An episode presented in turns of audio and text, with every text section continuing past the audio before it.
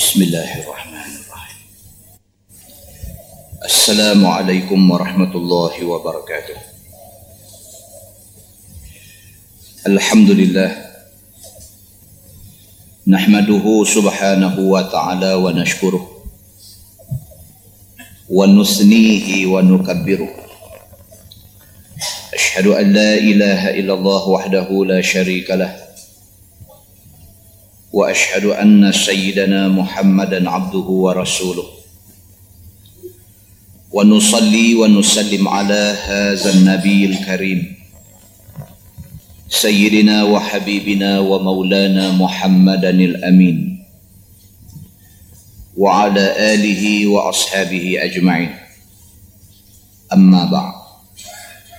أيها المؤمنون اتقوا الله أوصيكم وإياي بتقوى الله فقد فاز المتقون Muslimin dan muslimat mudah-mudahan dirahmati Allah Subhanahu wa taala. Dalam sebuah hadis riwayat daripada Sayyidatina Aisyah radhiyallahu anha. Kata dia sa'altu Rasulullah sallallahu alaihi wasallam an qaulillahi ta'ala. أعوذ بالله من الشيطان الرجيم. والذين يؤتون ما أتوا وقلوبهم وجلة. صدق الله العظيم. قالت أهم الذين يعملون بالمعاصي ويخافون؟ قال النبي صلى الله عليه وسلم لا. ولكن هم الذين يعملون بالطاعة ويخافون أن لا تقبل منهم. أو كما قال حديث رواية إمام الترمذي. Aisyah radhiyallahu anha menceritakan Kata dia dia tanya Nabi sallallahu alaihi wasallam tentang sepotong ayat daripada surah Al-Mu'minun. Sayyidatina Aisyah isteri Nabi dia tanya Nabi tentang ayat 60 surah Al-Mu'minun. Allah berfirman dalam ayat itu wallazina yu'tuna ma atau wa qulubuhum wajilah. Maksud dia dan orang-orang yang buat apa yang Tuhan suruh buat. Tetapi hati mereka masih lagi gementar. Itu ayat 60 surah Al-Mu'minun. Allah subhanahu wa ta'ala sebut dalam ayat itu, kata Allah ada sekumpulan manusia, ada segolongan manusia, dia buat apa yang Tuhan suruh. Tapi yang peliknya, walaupun dia buat apa yang Tuhan suruh, wa qulubuhum wajilah, hati duk rasa ketak juga. Sayyidatina Aisyah radhiyallahu anhu dia radhiyallahu anha dia tanya Nabi sallallahu alaihi wasallam kata Aisyah ahumul ladzina ya'maluna bil ma'asi wa yakhafun dia kata adakah depa ni merupakan orang-orang yang buat maksiat kemudian mereka takut. Adakah maksud ayat tadi ini? Maksud dia orang tu orang yang buat maksiat. So lepas dia buat maksiat dia takut. Dia takut kut dia kena azab dengan Tuhan. Adakah orang yang dimaksudkan dalam ayat itu ialah orang yang buat maksiat? Jawab Nabi sallallahu alaihi wasallam la. Nabi kata tak walakin humul lazina ya'maluna bit-ta'ah. Wa yakhafuna an la tuqbala minhum. Nabi kata dah bukan orang yang buat maksiat. Tapi yang dimaksudkan dalam ayat 60 surah al-mukminun itu ialah orang-orang yang buat benda taat. Tuhan suruh semayang dia semayang. Tuhan suruh puasa dia puasa. Tuhan suruh turut Quran dia turut Quran. Tuhan larang dia buat beberapa benda dia tidak buat benda yang Tuhan larang Depa ni adalah orang yang taat. Wa yakhafuna an la tuqbala minhum. Tapi depa takut kalau-kalau benda baik yang depa buat Tuhan tak terima. Takut macam tu. Mereka ini adalah orang Islam yang betul-betul beriman dengan Allah yang mereka takut. Mereka semayang, mereka takut, semayang mereka Tuhan tak terima. Mereka puasa, mereka takut, puasa mereka Tuhan tak terima. Mereka bagi sedekah, mereka takut, sedekah mereka Tuhan tak terima. Mereka pergi Mekah buat haji, mereka takut, haji mereka Tuhan tak terima. Mereka buat semua benda yang Allah suruh buat, tapi dalam hati mereka tersimpan rasa takut. Takut kalau-kalau amalan tu Tuhan tak terima. Muslimin dan muslimat yang dirahmati Allah sekalian. Fahamnya ialah orang Islam yang benar-benar beriman dengan Allah adalah orang yang mempunyai sifat ini. Sifat sentiasa fikir macam mana nak upgrade ibadah dia kepada Allah.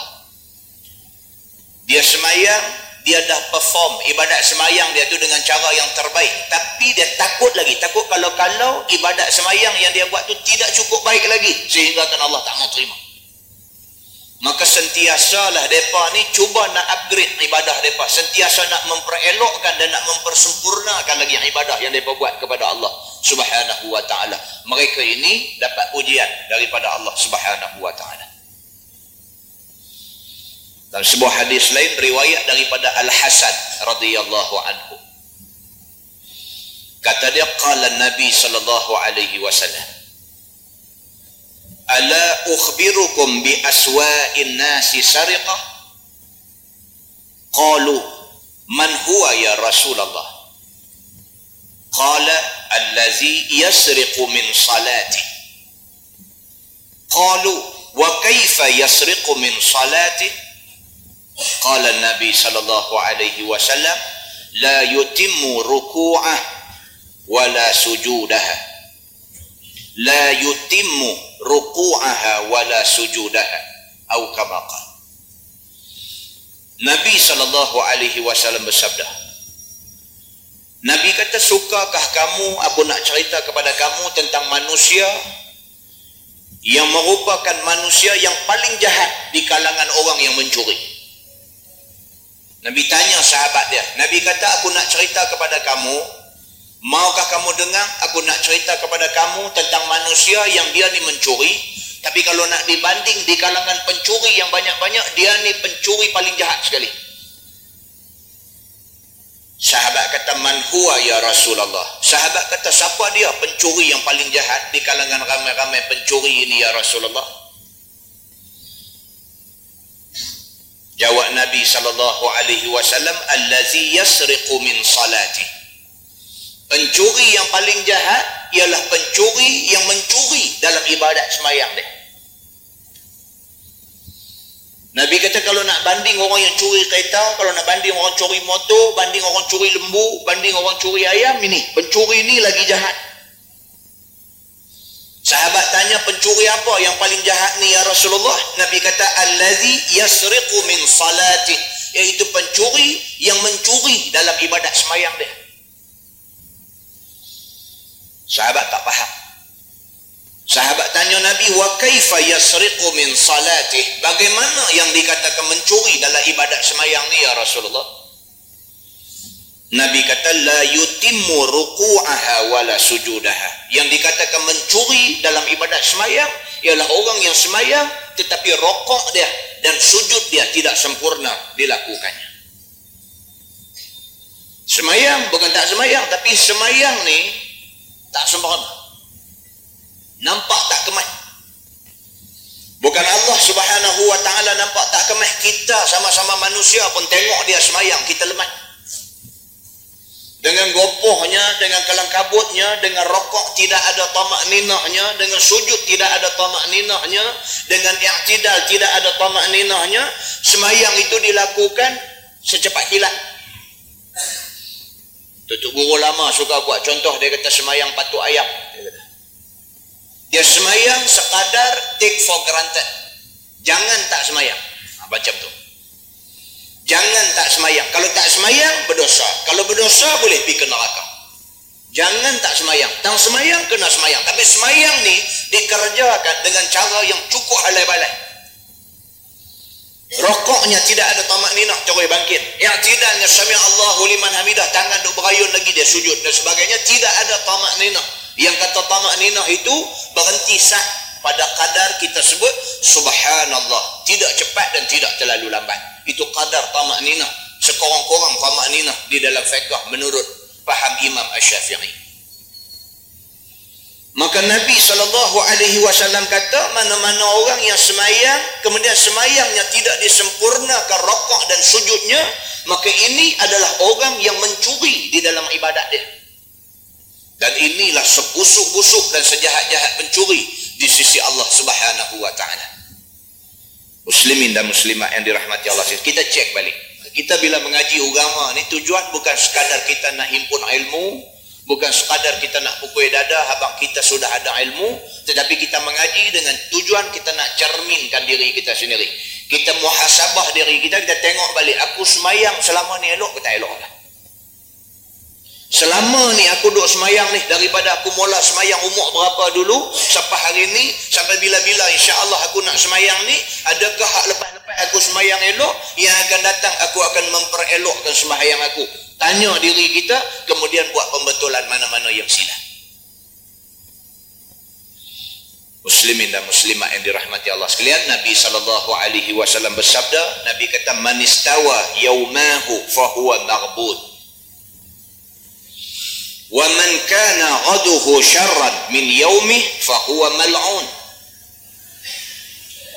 ومن لم يكن في الزيادة فهو في النقصان ومن كان في النقصان فالموت خير له Maksud dia Nabi sallallahu alaihi wasallam bersabda, Nabi kata barang siapa yang dua hari dalam hidup dia serupa aja Hidup dia dua hari kemarin dengan hari ini, hari ini dengan esok serupa. Tidak ada peningkatan dari segi amalan, tidak ada peningkatan dari segi ilmu, tidak ada peningkatan dari segi hidayah, tidak ada peningkatan dari segi kebaikan, tak ada meningkat apa. Kemarin dengan hari ini serupa aja. Kemarin tahu banyak tu, hari ini tahu banyak tu. Kemarin amalan banyak tu, hari ini amalan banyak tu. Kemarin semayang lima waktu, hari ini lima waktu. Kok kata kemarin lima waktu, hari ini tambah dengan sunat rawatib dan sebagainya pun dah. Nabi kata manistawa yaumahu fahuwa maghbud. Barang siapa dua hari dalam hidup dia sama aja. Maka dia maghbud. Dia orang rugi. Dia satu orang manusia yang rugi di sisi Allah. Pasal apa? pasal dia ada peluang. Dia ada peluang untuk mempertingkatkan ilmu dia. Hari ini berbanding dengan ilmu kemarin. Tapi tidak direbutnya peluang itu. Dia rugi dia ada banyak peluang untuk tingkatkan amalan dia daripada kemarin dengan hari ini. Tapi dia tak rebut peluang untuk tingkat amalan. Maka dia rugi. Bila mati, tak boleh buat apa dah. Tumpang hidup ni, tumpang sehat ni, masa ni nak kena buat. Maka barang siapa yang dua hari dalam hidup dia sama aja, tidak ada peningkatan, tidak ada perubahan kepada yang lebih baik, maka orang ini maghbud. Orang ini rugi di sisi Allah. Nabi kata wa man kana ghaduhu syarran min yaumi fa huwa mal'un. Barang siapa yang dia ni esok lebih teruk daripada hari ni ataupun kemarin lebih teruk daripada hari ni ataupun hari ni lebih teruk daripada kemarin maka barang siapa yang berlaku macam tu dalam hidup dia bukan kata makin naik makin merosot fahuwa mal'un. Nabi kata maka ini orang yang dilaknat Allah subhanahu wa ta'ala. Kemarin okey dah. Kemarin okey dah. Semayang lima waktu elok dah. Hari ni tinggal dua waktu pula. Kemarin dah okey dah. Pasal apa? pasal dia boleh tahan diri dia daripada buat benda-benda tak elok hari ni buat pula dah. Hari ni kalau nak banding dengan kemarin hari ni lebih teruk daripada kemarin. Maka ini orang mal'un. Dilaknat dia oleh Allah subhanahu wa ta'ala Nabi kata waman lam yakun fi ziyadah fa huwa fi nuqsan. Barang siapa tak ada peningkatan dalam hidup dia. Tidak ada ziyadah, tidak ada tambah dalam hidup dia. Fa huwa fi nuqsan. Dianggap dia ni orang yang merosot makin kurang. Waman kana fi nuqsan. Barang siapa yang tiap-tiap hari makin merosot makin merosot. Minggu lepas lebih baik pada minggu ni. Kemarin lebih baik daripada hari ni. Maknanya prestasi dia makin jatuh, makin jatuh fal mautu khairun lah maka mati lebih baik bagi dia ni muslimin dan muslimat yang dirahmati Allah sekalian Makna dia apa? Maknanya kita boleh buat kesimpulan bahawa kita minta doa kepada Allah Subhanahu wa taala supaya kita Tuhan masuk dalam kumpulan orang yang meningkat. Tiap-tiap hari makin meningkat. Meningkat dalam segala segi. Dari segi buat baik kita meningkat. Dari segi ilmu kita meningkat. Dari segi amalan kita meningkat. Dari segi hidayah Allah bagi ke kita biar kita meningkat. Biarlah kita jadi satu orang manusia yang makin meningkat daripada sehari ke sehari. Satu. Yang kedua, kalau kesimpulan yang kedua, kalaulah sekiranya kita ni dah masuk dalam kumpulan orang yang buat taat kepada Allah. Kita ni Alhamdulillah, Tuhan dah pilih kita masuk dalam kumpulan orang yang semayang perdu ni tak tinggal insyaAllah. Kita dah masuk dalam kumpulan orang yang ada rasa rasa rasa cenderung kepada benda-benda baik dan agama. Alhamdulillah. Maka kalau kita sudah duduk dalam kumpulan orang yang dipilih untuk buat taat kepada Allah, pastikan kita ada rasa takut dalam hati kita takut kalau kalau amalan kita tak diterima kena ada perasaan orang yang dalam hati dia rasa okey dah orang ni rosak tapi orang yang dalam hati dia rasa takut takut kalau kalau amalan Tuhan tak terima. Ini orang petanda baik bagi dia. Bermakna dengan kerana rasa takut tu dia akan sentiasa improve. Mempertingkatkan diri dia sendiri. Dan kalau sekiranya kita sudah masuk dalam kumpulan orang yang Allah pilih untuk jadi orang yang taat kepada dia, kena ada dalam diri kita rasa takut, takut kalau-kalau dia mai perasaan riak. Pasal apa? Pasal Allah Subhanahu wa taala sebut dalam Quran, a'udzubillahi minasyaitonirrajim, wa ma umiru illa liya'budullaha mukhlishina lahuddin. Allah sebut dalam ayat dia dan tidaklah diperintahkan kepada kamu semua melainkan kamu kena abdi diri kepada Allah Subhanahu wa taala ikhlas semata-mata kerana Allah ikhlas semata-mata kerana Allah minta dekat Tuhan ya Allah janganlah bagi terselit dalam hati aku ni rasa riak nak tunjuk ke orang. Naudzubillah min zalim kalau mai perasaan tu kelepiak pi buang cepat-cepat. Istighfar kepada Allah astagfirullahalazim ni semua benda aku tak mau setan yang buat main benda ni kat dan yang ketiga kita kena cetuskan dalam hati kita rasa takut takut kalau-kalau amalan yang kita duk buat selama ini tidak berkekalan tidak istiqamah. Yang ni kena ada dalam hati kita. Mau duk bimbang dalam hati kita ni bimbang kalau-kalau yang Tuhan bagi kat kita hari ini ni tak istiqamah. Bimbang sungguh. Hari ini nampak Alhamdulillah minggu depan nampak kosong. Na'udzubillah. Minta ya Allah sekurang-kurangnya biarlah kita ni jadi satu orang manusia yang istiqamah yang sentiasa konsisten dalam melakukan amal ibadah kepada Allah subhanahu wa ta'ala Allah berfirman dalam Quran a'udzubillahi minasyaitanir rajim wa ma taufiqihi illa billah alaihi tawakkaltu wa ilaihi unib sadaqallahul azim Allah berfirman kata dia dan tidaklah taufik itu melainkan dengan pertolongan Allah Subhanahu wa taala. Kita tak dapat hidayah kalau Tuhan tak bagi. Itu maksudnya. Tak dapat kalau Tuhan tak bagi tak dapat. Tuan-tuan tahu ke berapa ramai orang yang tidak Islam dalam dunia ni? Tuan-tuan tahu ke berapa ramai orang Islam yang tidak semayang dalam dunia ni? Tuan-tuan tahu ke berapa ramai orang yang mengaku Islam tiap-tiap hari mulut duk caci maki Islam sedangkan dia mengaku dia agama Islam dalam dunia ni. Mereka ini tidak lain tidak bukan. Mereka jadi begitu kerana Allah tidak bagi hidayah pada mereka. Tidak lain tidak bukan. Melainkan kerana Allah tak bagi hidayah. Allah sebut dalam ayat dia wa ma taufiqihi illa billah. Dan tidaklah dapat hidayah kepada satu-satu manusia ni melainkan dengan pertolongan Allah melainkan dengan kehendak Allah. Kalau Allah nak orang ni dapat hidayah dapat. Usah siapa kata dia jahat macam mana lah satu hari Allah bagi hidayah dekat dia. Maka hidayah itu anugerah Allah yang cukup besar. Hari ini Allah bagi ke kita hidayah syukur banyak-banyak pada Allah alaihi tawakkaltu. Kita kena kata kepada Allah lah kita bertawakal. Wa ilaihi uni dan kepadanya lah kita akan dikembalikan. Mudah-mudahan mukaddimah tu bagi manfaat kepada kita semua insyaAllah. Kita menggunakan tafsir juzu ammah. Kita sampai muka surat 82 muka surat 82 pada malam ini kita masuk surah baru. Surah Al-Ghashiyah, Makkiyah dia kata.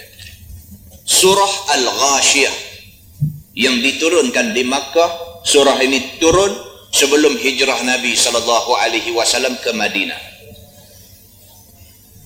Mengandungi 26 ayat.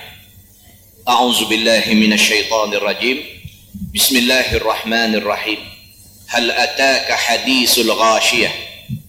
وجوه يومئذ خاشعة عاملة ناصبة تصلى نارا حامية تسقى من عين آنية. ليس لهم طعام إلا من ضريع لا يسمن ولا يغني من جوع. وجوه يومئذ ناعمة لسعيها راضية.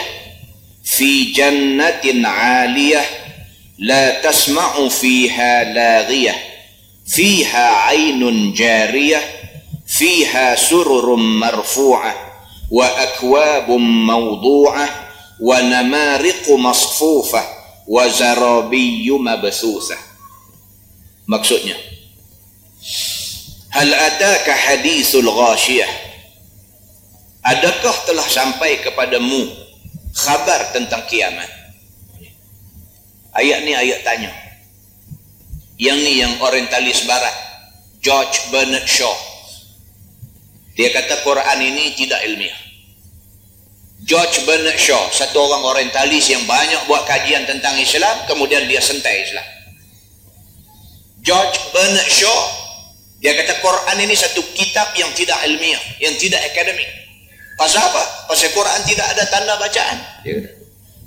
Quran tidak ada tanda tanya, Quran tidak ada tanda seruan, Quran tidak ada pengikat kata, Quran tak ada koma. Dia kata ni semua menunjukkan bahawa kitab Quran ini kitab yang tidak akademik, tidak ilmiah. Dia kata sedangkan kalau budak-budak mengaji universiti buat tesis, dia mesti kena ada tanda-tanda bacaan ini. Tanda bacaan ini boleh menyebabkan tesis itu diterima ataupun di reject.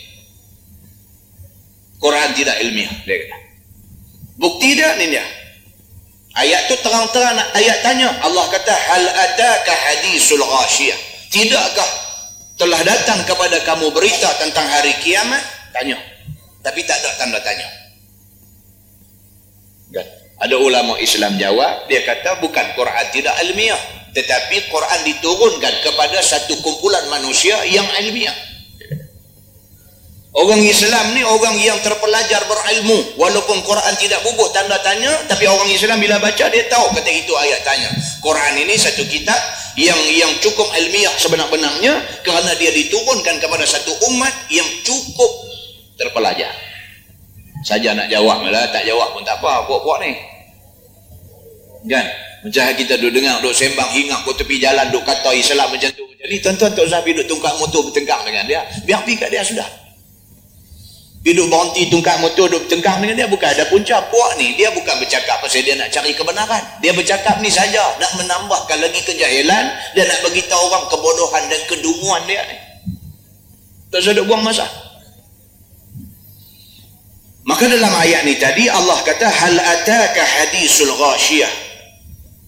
Adakah telah sampai kepadamu berita tentang hari kiamat? Ayat ni Nabi sallallahu alaihi wasallam satu hari Nabi berjalan di celah-celah rumah orang di Mekah.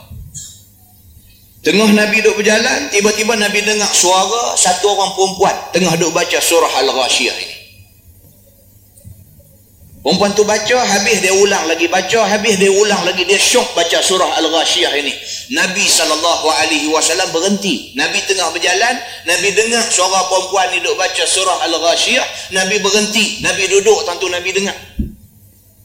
Tiap-tiap kali perempuan ni baca ayat yang pertama hal ataka hadisul ghashiyah Nabi jawab Nabi kata na'am qad ja'ani Nabi kata sebab ayat tu ayat tanya hal adaka hadisul ghashiyah. Sudahkah datang kepada kamu berita tentang kiamat? Nabi kata na'am. Nabi kata ya. Qad ja'ani. Sesungguhnya sudah sampai kepada aku. Perempuan ni baca sampai habis ayat. Cari baca pula Bismillahirrahmanirrahim hal ataka hadisul ghasyiyah Nabi jawab pula Nabi kata na'am qad ja'ani Nabi kata ya cerita kiamat dah mai kat aku dah begitulah seterusnya. Nah itu cerita pasal ayat pertama dia. Firman Allah wujuhun yawma idzin khashi'ah. Pada hari kiamat beberapa muka manusia dalam keadaan tunduk dan hina. Bila menjelang kiamat kita akan melihat satu pemandangan kita akan melihat satu suasana di mana beberapa wajah manusia pada hari itu khasyiah tunduk khusyuk dalam keadaan menghina diri. Dalam tafsir Ibnu Kasir dijelaskan dia kata di antara wajah-wajah di antara muka-muka yang tunduk menghina diri itu ialah muka yang masa atas dunia dulu langut membangga diri dia kata. Pada hari kiamat kamu akan jumpa beberapa golong beberapa kumpulan manusia yang depan ni tunduk melokot tunduk seperti orang yang hina. Sedangkan muka-muka yang duk tunduk hina itu dia kata muka tu pada masa hidup atas dunia dulu adalah muka yang tidak pernah tunduk. Bahkan dialah muka yang sentiasa duk angkat sombong. Firman Allah amilatun nasibah. Bekerja lagi payah. Tasla naran hamiyah. Tiba-tiba menemui neraka yang amat hangat Tu ayat tu tu kira sambung sebenarnya. Apa dia? Dia kata amilatun nasibah tasla naran hamiyah. Ada manusia yang masa hidup atas dunia ni tunggin terbalik buat benda buat kerja ni tunggin terbalik. Punya penat buat kerja atas dunia ni mati-mati di hari akhirat esok tasla naran hamiyah masuk neraka. Dalam tafsir Ibnu Kasir dia bawa cerita dia bawa cerita tentang Sayyidina Umar Al-Khattab radhiyallahu anhu. Sayyidina Umar satu hari duduk berjalan ketika dia jadi khalifah selepas daripada Sayyidina Abu Bakar As-Siddiq. Dia berjalan, Sayyidina Umar, kita selalu cerita, dia satu orang khalifah yang suka round kampung. Round pasal apa? Pasal dia tidak boleh tidur malam kerana dia rasa dia takut-takut ada di kalangan rakyat dia yang dia tak dan tengok sedangkan mereka sedang menghadapi susah. Maka dia satu orang khalifah yang jarang lekat di rumah. Dia satu orang khalifah yang sentiasa duduk berjalan ke sana sini kerana nak pastikan tidak ada rakyat yang susah semasa dia jadi khalifah. Satu hari ketika Sayyidina Umar duduk berjalan di celah-celah masyarakat orang ramai ni berjalan-berjalan nampak satu rahib rahib ni padri lah. Sayyidina Umar nampak satu rahib. Sayyidina Umar panggil dia. Sayyidina Umar panggil dia dia jenguk tengok Sayyidina Umar kemudian dia masuk baliklah rumah dia. Sayyidina Umar menangis. Cerita riwayat di dalam tafsir Ibnu Kasir Sayyidina Umar panggil dia dia jenguk tengok ke tingkap tengok Sayyidina Umar dia masuk balik. Kemudiannya Sayyidina Umar menangis Sahabat-sahabat yang doa ada tanya Sayyidina Umar, Ya Amiral Mukminin, pasal apa kamu panggil dia lepas tu kamu menangis? Jawab Sayyidina Umar, aku teringat surah Al-Ghashiyah. Allah berfirman, Amilatun nasibah tasla naran hamiyah. Sayyidina Umar kata, aku teringat ayat daripada surah Al-Ghashiyah. Allah kata, ada manusia masa hidup atas dunia ni, Amilatun nasibah. Buat kerja punya teruk. Rahib dengan kepercayaan dia dia susah payah pidu ajak orang ikut ikut agama dia. Ajak orang ikut agama dia. Susah payah buat kerja nak ajak orang ikut dia. Tiba-tiba mati esok tasla naran hamiyah. Dia masuk neraka tu. Muslimin dan muslimat yang dirahmati Allah sekalian. Demikianlah keadaan sesetengah orang masa duduk atas dunia ni. Dia buat kerja dia sangka kerja dia buat tu betul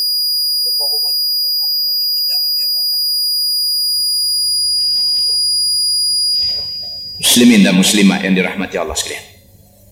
Firman Allah tusqa min ainin aniyah. Diberi minum ia daripada mata air yang sangat panas. Ni cerita orang yang masuk neraka apa yang Allah sediakan dalam neraka? Ainin aniyah. Ainin maksud dia mata. Tapi dalam ayat ni ainin aniyah maksud dia sumber mata ayam yang panas Orang yang masuk neraka Allah subhanahu wa ta'ala paksa mereka suruh minum ainin aniyah ayak yang diambil daripada sumber mata ayak yang sangat panas. Bila cuak minum aja dalam mulut masuk aja ayak tu luruh segala isi tekak dan isi perut dia. Itu azab yang disediakan di neraka. Laisalahum ta'amun illa min dhari' tidak ada bagi mereka itu makanan. Yang ada hanyalah daripada kayu yang berduri dalam neraka ni tak ada apa. Jangan roti canai tak ada. Nasi basi pun tak ada. Yang ada apa? Dhari' dia kata. Kalau di neraka tu ada nasi goreng basi ahli neraka makan itulah makanan paling sedap dalam neraka. Tak ada. Cerita dia nasi basi pun tak ada. Yang ada apa? Dariak dariak ni apa? Pohon berduri dalam tafsir dia menjelaskan dia kata yang dikatakan dariak itu pohon duri itu dia makan memberi azab kepada orang yang makan. Apabila pohon itu kering dia jadi racun. Itu dia yang kata dariak itu dan orang yang masuk ke dalam neraka Allah Subhanahu wa taala dipaksa mereka untuk makan dharih ini. La yusmin wa la yughni min ju' dan tiadalah makanan itu menggemukkan mereka dan tidak melepaskan mereka daripada lapar makan benda tak sedap nak gemuk macam mana? Dan makan itu juga tidak boleh menyelamatkan mereka daripada sakit lapar. Sebaliknya makan itu menambah azab semata-mata. Firman Allah wujuhun yawma idzin na'imah. Dan pada hari kiamat esok ada beberapa muka pada hari itu. Na'imah nampaknya dilimpahi nikmat dan sukaria ada juga di hari kiamat esok ada juga golongan yang pada masa orang duk susah duk tunduk hina dan sebagainya depa ni nampak pada wajah depa ni ceria na'imah ni muka nampak nikmat macam atas dunia kita tengok muka orang senang. Kita tengok muka dia kita rasa senang. Walaupun kita sebenarnya susah. Pasal apa? Pasal dia orang senang. Pada muka tu nampak kesenangan. Maka demikianlah halnya pada hari kiamat itu. Ada manusia yang Allah subhanahu wa ta'ala nampakkan senang dia pada muka dia. Lisa'iha radiyah.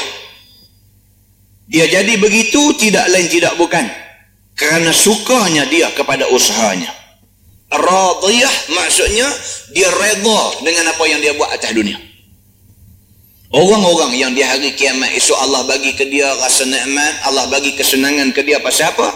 pasal dia rasa puas itu nak abangnya dia rasa puas dia satisfy pasal apa dia satisfy pasal dia atas dunia dulu Tuhan suruh semayang dia semayang bukan sahaja semayang pardu bahkan semayang sunat dia buat selalu Pasal apa dia rasa puas? Pasal atas dunia dulu Tuhan suruh puasa. Dia bukan sahaja puasa Ramadan, bahkan puasa sunat dia terai buat. Pasal apa dia rasa puas? Pasal atas dunia dulu dia sedekah. Bukan sahaja dia sedekah wajib, iaitu zakat, bahkan dia banyak sedekah sunat. Pasal apa dia rasa puas? Pasal atas dunia dulu dia pekin belanja, himpun duit pergi Mekah buat haji. Pekin belanja, himpun duit pergi umrah, ha? pergi ke Mekah buat umrah dan sebagainya atas dunia dulu hak mana Tuhan suruh buat seribu satu daya dia cuba nak buat atas dunia dulu dia ikat perut sikit tak apa. Atas dunia dulu dia susah sikit tak apa. Atas dunia dulu dia pekin belanja tak apa. Atas dunia dulu dia sanggup tanggung susah tak apa. Pasal apa? Pasal semata-mata kerana dia nak buat benda yang Allah suruh dia buat. Maka di hari akhirat esok lisa'iha radiyah. Atas usaha yang dia buat ni dia reda. Dia puas sungguh hari akhirat esok. Puas dia Walaupun atas dunia dia melalui suasana-suasana tidak puas, suasana-suasana tidak selesa dan sebagainya, akhirat dialah manusia paling puas, akhirat esok dialah manusia paling selesa. Fi jannatin aliyah. Dia duduk di dalam syurga yang amat tinggi. Apa maksud jannatin aliyah? Maksud dia syurga ni dia bertingkat-tingkat. Yang terbaik kamu buat atas dunia, yang terbaiklah tingkatan surga yang Allah bagi ke kamu. Macam tu. Lebih baik, lebih tinggi. Lebih baik, lebih tinggi. Fi jannatin aliyah. Maka di dalam surga yang tinggi, mereka ditempatkan di situ. La yasma'u fiha laghiyah. Tidak mereka dengar di dalam surga itu perkataan yang lara dan sia-sia. Tak ada. Dalam surga merapu-merapu tak ada. Dalam surga benda lara tak ada dalam surga yang ada nikmat semata-mata nikmat yang kita tak boleh terang. Macam mana bentuk nikmat yang Allah bagi kepada orang yang masuk surga ini. Fiha ainun jariyah. Dalam surga itu ada mata air yang mengalir. Fiha sururum marfu'ah. Di dalamnya ada dipan ataupun kati yang ditinggikan. Kati ini siapa yang tak suka? Kan Kati ni siapa tak suka? Kati ni apa? Kati ni benda yang berkait dengan tidung. Tidung siapa tak suka? Tengah mengaji pun tidung. Kan? Hati saja serenih lah. Saja serenih. Pasti ada kawan dia dua buat kerja. Tapi kita nak kata tidung pun tak boleh. Pasal dia hangguk. Gotom yang ada hangguk kan? Ha, siapa tak suka tidung? Dengan kerana manusia suka tidung ni lah. Maka Allah sebut dalam surga boleh tidung. Itu dia. Pasal apa? Tuhan dia faham dah manusia ni. Manusia dengan tidur ni cukup cantik. Kan? Manusia dengan tidur ni cukup jadi. Dia boleh tak semayang subuh pasal tidur. Dia boleh tak semayang subuh tu pasal apa? Pasal tidur tak bangkit. Pasal tidur dia boleh tak semayang. Jadi untuk menarik perhatian manusia supaya manusia ni rasa syok nak pergi ke syurga, Tuhan abang apa? Tuhan abang kata di syurga ni dia siap katil. Katil yang macam mana? Marfu'ah katil yang diangkat tinggi. Katil ni kira cerita tidur maka orang yang suka tidur bila dengar-dengar tak ingin nak masuk surga kalau tak ingin jangan tidur masa mengaji ni. Ada kira lagu tu. Kan? Wa akwabum mawdu'ah dia kata dan juga disediakan tempat minum yang diletakkan elok. Itu dia. Akwab maksud dia ni. Benda kita nak guna untuk minum. Allah subhanahu wa ta'ala maudu'ah. Dia letak elok. Ya tong elok mai ambil tak sedut berabut ha? kita kita baca bab ni. Bab cebok di telaga Nabi sallallahu alaihi wasallam. Ha, telaga Nabi dia panggil al-haud. Al-haud makna telaga Nabi telaga Nabi sallallahu alaihi wasallam ini adalah satu telaga yang disediakan kepada umat Nabi Muhammad sallallahu alaihi wasallam sahaja. Yang Nabi SAW kata barang siapa yang berkesempatan pi cebok air sekali aja di telaga aku dan minum la yazma'u abadah Nabi kata dia tidak dahaga sampai bila-bila. Dia. Nah abang tak hati cerita padang mahsyar ni cerita dahaga. Cerita nak pecah tekak ni cerita di padang mahsyar ni cerita dia minta ayat ya Allah Allahumma anzilil matar. Ya Allah turunkan hujan ya Allah turunkan hujan. Pasal apa minta turun hujan? Pasal dahaga dalam keadaan dahaga itu tiba-tiba Allah Subhanahu Wa Taala divide dua kumpulan manusia yang duk berhimpun di padang mahsyar ni divide dua bahagi dua. Hak sebahagian ni dia anggap mukmin dia anggap beriman kepada Allah. Pasal depa ni ikut lagu Allah kata ikut lagu Nabi kata. Hak mukmin ini dibawa pergi ke satu tempat di sana ada al-haud ada telaga Nabi yang Nabi SAW kata kamu tidak perlu berebut untuk ambil cebok untuk minum air kerana cebok itu disediakan cukup untuk bilangan orang yang layak minum. Cukup. Tak usah ada berebut. Cukup. Kalau more tak cukup kan? Bosa baru lepas ni masjid apa ke belah Tanjung tu. Sampai pukul kawan pasal nasi more punya pasal. Dia pergi capai tu kayu ada pukul gendang tu dia pukul kawan dia Pasal apa? Pasal korang tu ambil tiga bungkuih. Malam tu more nasi biryani. Jadi hamba Allah ni rentua dah ambil tiga bungkuih. Teringat nak balik ke cucu. Hamba Allah yang duk agih-agih kan ni air. Dia kata jangan ambil tiga. Saat ni orang lain tak cukup. Kau ni kata balik kat cucu tekan tak boleh. Aku kata jangan ambil tiga. Aku nak balik kat cucu dia bubuh kayu tu atas belakang. Ha. Di telaga Nabi tak jadi cerita ni. Tak jadi ni. Cerita duk berebut cebok ni tak jadi. Nabi kata tak sah berebut pasal apa? Cebok yang disediakan di telaga Nabi ini sebanyak bilangan bintang di langit. Nah abang kata tak habis lah. Pakai tak habis. Macam tu. Yang apabila minum saja ayat telaga Nabi itu la yazma'u abadah. Tak dahaga dah sampai bila-bila. Dalam hadis lain pula Nabi kata apa? Barang siapa yang ulang minum. Nescaya ulang itu bukan untuk hilang dahaga. Tetapi sekadar untuk mengambil nikmat akan ada orang yang dah minum dah kemudian nak minum lagi. Nak minum lagi itu bukan kerana dahaga dah. Nabi kata tak orang yang minum repeat untuk kali kedua tu minum kerana nak ambil nikmat bukan kerana dahaga pasal apa? pasal ayam telaga aku Nabi kata sekali minum cukup untuk menghilangkan dahaga abadan abadah. Selama-lama. Muslimin dan muslimat yang dirahmati Allah sekalian. Di syurga Allah Subhanahu wa taala sediakan cebok-cebok untuk minum air. Wa namariqu masfufah. Dan juga disediakan oleh Allah Subhanahu wa taala bantai-bantai yang disusun. Cuba tengok. Tadi dia habaq tilap, dia habaq katil, yang ni dia umai bantai pula dah. Orang Melayu pun kata apa? Seperti orang mengantuk disurung bantai. Surung bantai ni kira ngayak 15 tu sekali pi. Kan? Bantai ni memang jahanam. Jadi orang yang masuk dalam syurga, Allah nak bagi tahu kata itu tempat relax. Syurga ni tempat relax. Hampa masuk syurga tak payah semayang, tak payah puasa, tak tak payah apa pun tak payah. Masuk relax aja.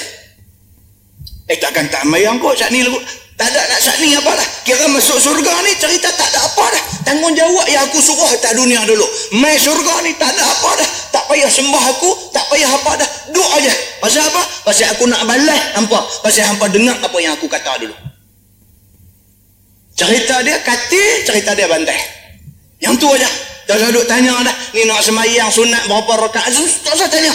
Cerita dia ambil bantai tu pipa betul elok-elok. Kan? Tu, punya nak terang bagi faham tu sampai macam tu. Wazarabiyyu mabsusah. Kata Allah dan tikak-tikak yang dihamparkan. Kapet dan permaidani dihampar penuh wall to wall. Muslimin dan muslimah yang dirahmati Allah sekalian. Tafsirnya dia kata. Allah memulai surah ini dengan rupa tanya kepada Rasulnya Muhammad sallallahu alaihi wasallam. Kerana hebat dan dahsyatnya kejadian pada hari kiamat itu. Oh, cerita kiamat ni cerita hebat. Setara mana hebat kiamat ni? Dalam Quran pun ada sebut, dalam hadis pun ada sebut. Kiamat yang kata kiamat ni yauma yafirul mar'u min akhi.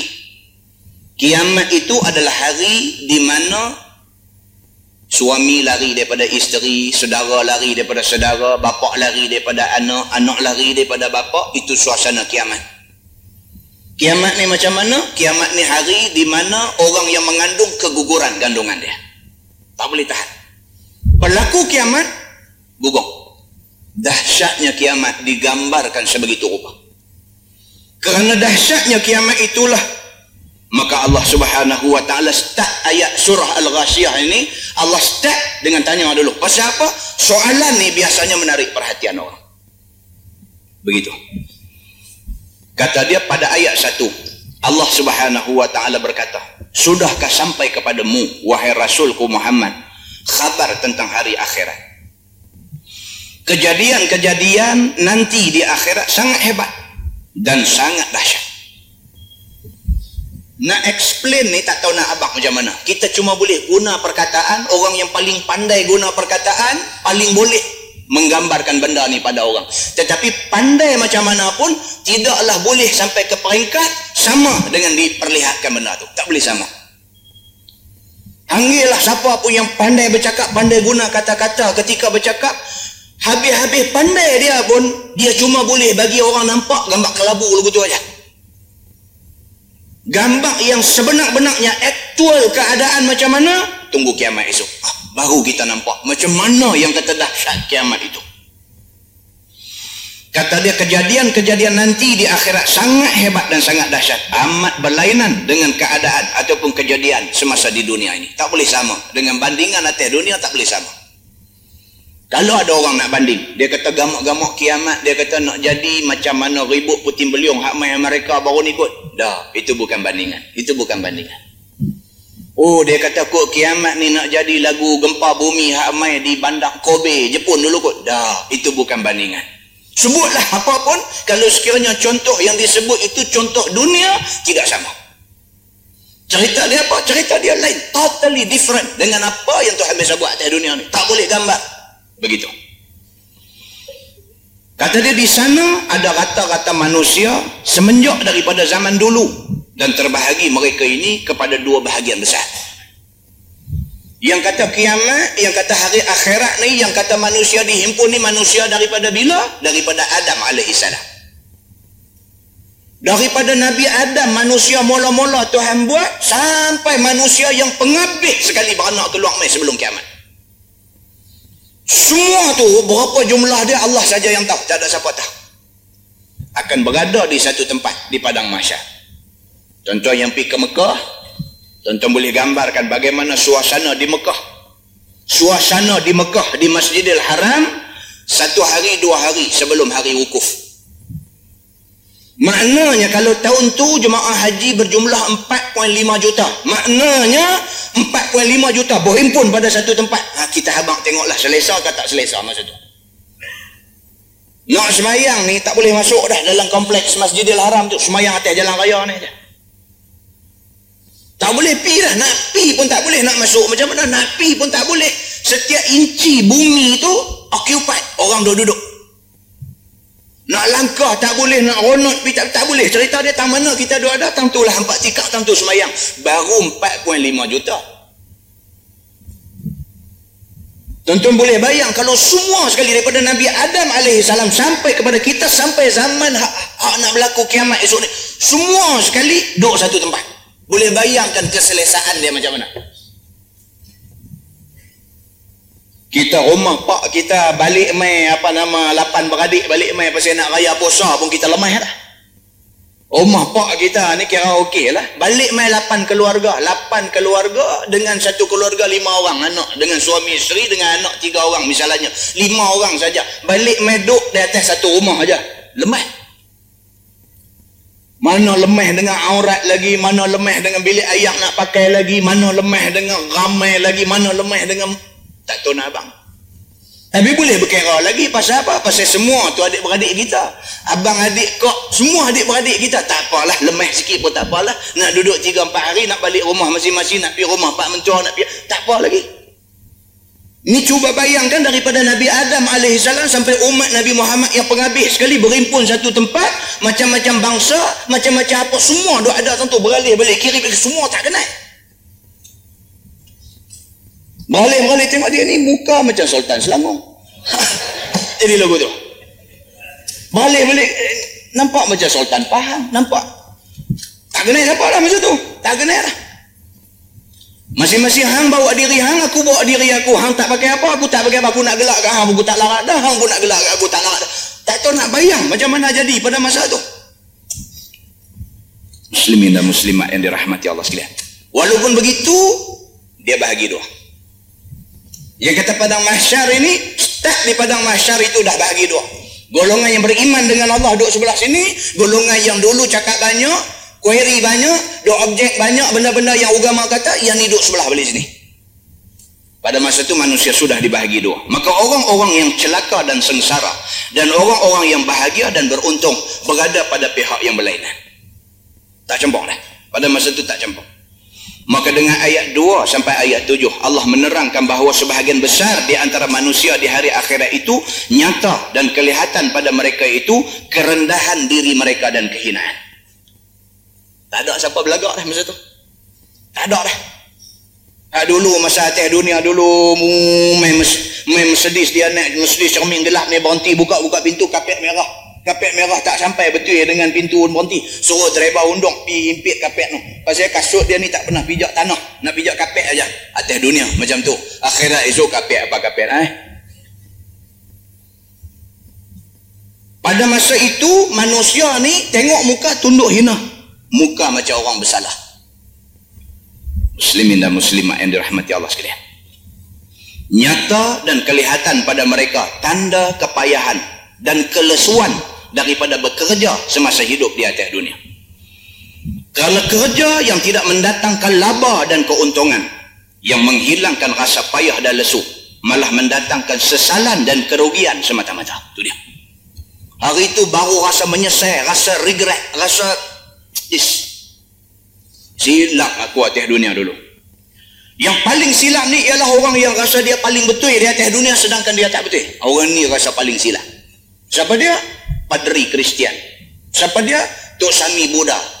Siapa dia? Tok Sami Hindu. Orang-orang ni lagi rasa menyesal. Pasal apa? Pasal dia dah memilih untuk hidup cara agama. Padri pilih untuk hidup cara agama. Pergi duduk di gereja, pergi duduk buat diri bagi jadi lebay dalam gereja tu sampai orang perempuan pun dia tak mau, dia tak menikah, dia tak apa. Sampai benda-benda berdarah, ayam apa semua tak makan, makan sayur saja. Pilih untuk jadi vegetarian masa atas dunia ni pasal apa dia pilih ni semua? Dia duk ingat pasal agama. Dia duk ingat pasal agama. Dia korban segala-gala nikmat tu kerana agama. Dia duk ingat macam tu. Pi pi akhirat esok masuk neraka tu dia ni. Inilah orang paling menyesal. Ni Tok Sami Hindu, Tok Sami Buddha ni apa pilih pilih untuk duduk dalam keadaan macam tu. Keadaan habis lebay dah. Dalam agama dia, lagu dia tu habis punya lebay. Pasal apa? Tak pakai ni. Baju-baju kemeja selok panjang tak pakai. Pilih untuk pakai kain kuning sebaik kot tu aja. Bawa beg kain galah. Jalan kaki pun kita nampak pecah-pecah dah.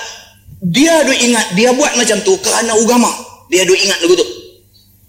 Dia duk ingat dia ni kira orang yang paling tinggi kedudukan di sisi Tuhan esok ni. Dia duk ingat lagu tu. Maka dengan kerana itu, dia tinggal semua benda keduniaan ni. Pilih untuk hidup cara sami. Tiba-tiba akhirat esok, terus pergi neraka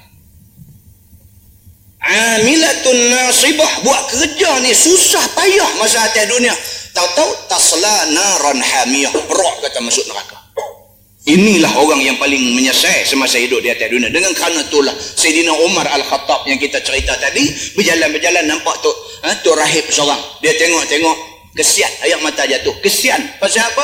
Hang ni habis masa, habis tenaga, habis duit ringgit buat kerja untuk agama. Sedangkan agama hang Tuhan tak terima.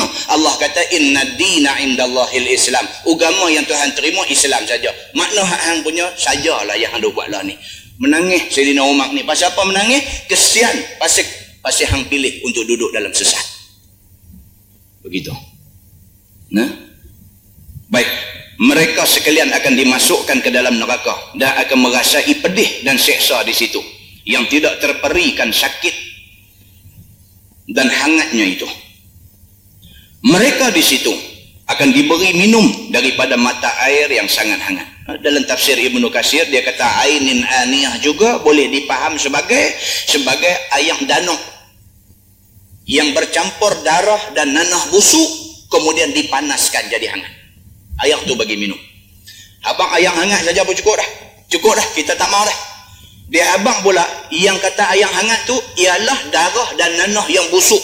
Yang kemudiannya dijerang bagi jadi panas mendidih. Tuang masuk dalam mulut.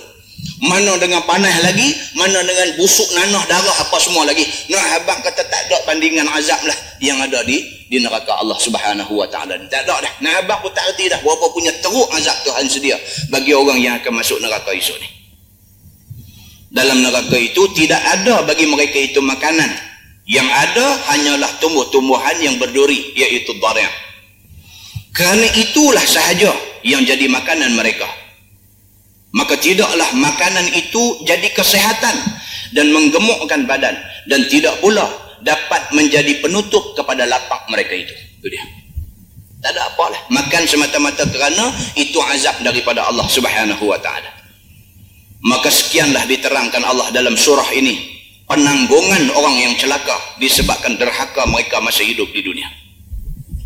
Dengan ayat 8 sampai 16 Allah menerangkan bahawa sebahagian besar daripada manusia di hari akhirat itu nyata dan kelihatan gembira dan bersenang hati habis dah cerita tentang orang jahat orang yang atas dunia dah buat dosa akhirat nanti kena macam tu ni nak cerita orang yang atas dunia bagus pula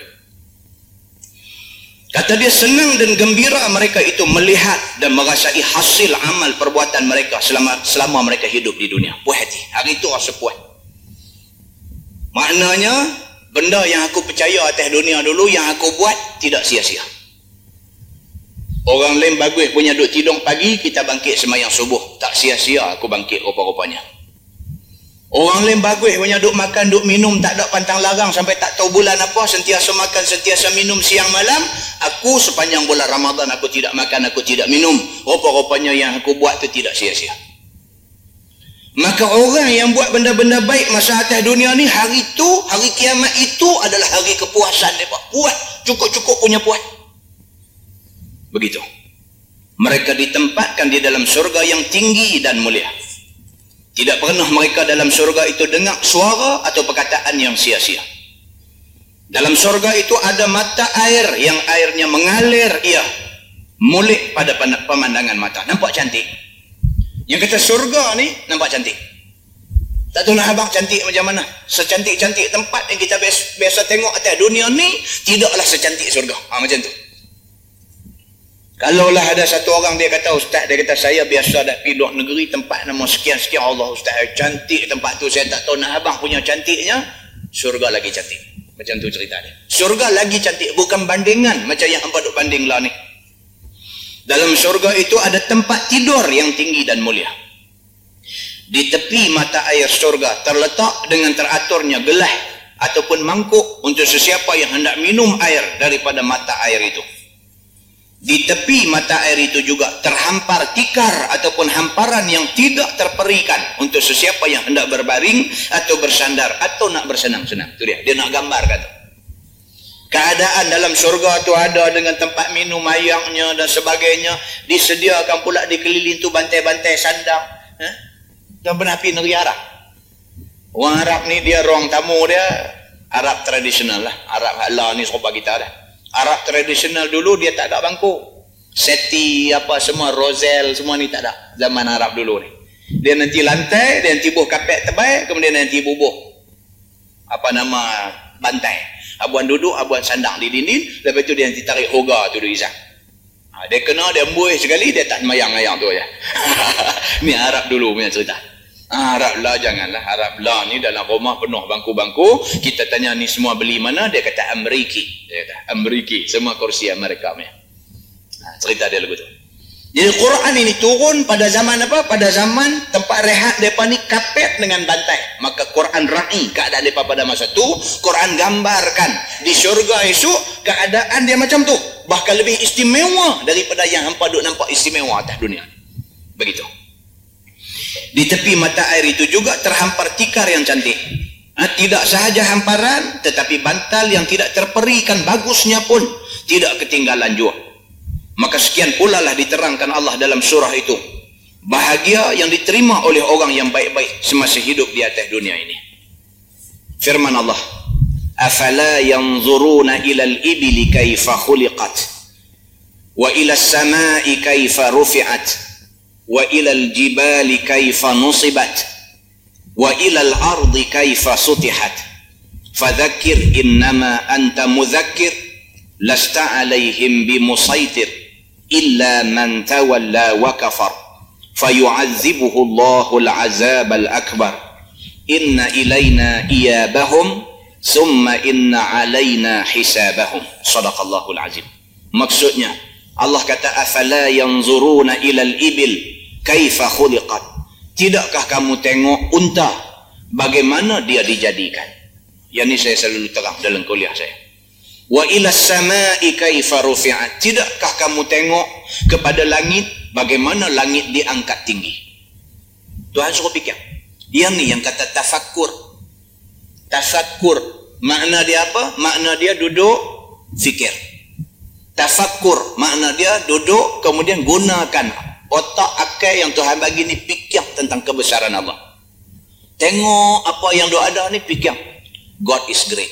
Macam tu kita salah guna kita tafakur ni apa dia tafakur ni pi di tugu negara ramai-ramai bertafakur di depan tokong tu ada satu tip Dr. Harun bin pun ada keluar satu tip ha, cerita tentang tugu negara apa kata tajuk tip saya tak ingat lah. saya ada dengar sekali dia ada satu tip dia cerita pasal tubuh negara. Dr. Harun Din kata dia terlibat dengan jawatan kuasa fatwa kebangsaan. So majlis fatwa sudah gazet fatwa. Sudah keluar satu fatwa mengatakan tidak boleh bertafakur di, tempat, di depan tubuh negara. Ini cerita dia dalam keset dia. Majlis Fatwa Kebangsaan sudah keluar satu fatwa mengatakan tidak boleh orang Islam tidak boleh hidup bertafakur di depan benda objek seperti tubuh negara ni tidak boleh. Pasal apa? Pasal dia seumpama berhala. Tak boleh. Tak boleh maksud dia apa? Maksud dia haram.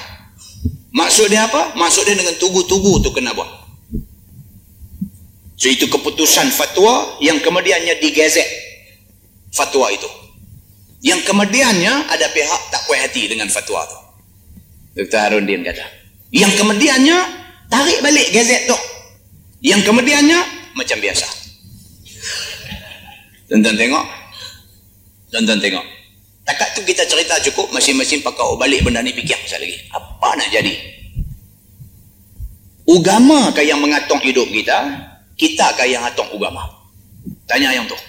Tanya yang tu. Kita pegu balik dengan hak kita duduk mengaji di masjid, kita duduk dengar ayat-ayat Quran, kita duduk mengaji dalam hadis-hadis dan sebagainya, pegu balik. Kemudian sama juga apa jawapan dia kita sendiri berkawan. Nah, muslimin dan muslimat yang dirahmati Allah sekalian. Allah subhanahu wa ta'ala suruh kita bertafakur. Bukan depan turun negara tapi suruh kita bertafakur macam mana? Afala yang zuruna ilal ibil? Kaifa khuliqat? Tafakur. Tengok unta tu fikir bukan fikir unta ni depan nak jual apa tu eh? Dia pasal duduk di sini. Dia duduk jadi broker jual beli lembu bila pergi sana dia duduk tengok unta dia duduk letak pula. Yang ni mau 1200 bukan suruh fikir yang tu. Suruh fikir tentang keajaiban yang ada pada unta. Saat lagi nanti cerita di bawah. Kemudian pula tengok pula wa ila samai kaifa rufi'at. Tengok langit. Tengok naik ke langit ni kaifa rufi'at. Bagaimana diangkat langit tu? Yang tidak ada tiang yang tidak ada tidak ada apa. Duduk macam tu je. Tidak pernah jatuh tidak pernah runtuh tidak pernah jadi apa-apa Dua ada di atas macam tu aja. Fikir. Wa ilal jibali kaifa nusibat. Dan tengok kepada bukit. Bagaimana bukit itu ditegakkan. Tengok. Puncak Etinium. Ha, kan? Tengok ni puncak Etinium ni. Dulu Highland Towers. Yang ni dia main puncak Etinium pula. Kih dia sama aja. Kih dia sama aja. Yang peliknya Allah kata dalam Quran tengok bukit kaifa nusibat. Bagaimana bukit itu kami paku dia ke bumi. Bermakna Allah nak bagi tahu kat kita bahawa bukit itu fungsi dia ataupun peranan dia ialah nak pekejap bumi. Makna dia apa? Makna jangan piduk kacau dia.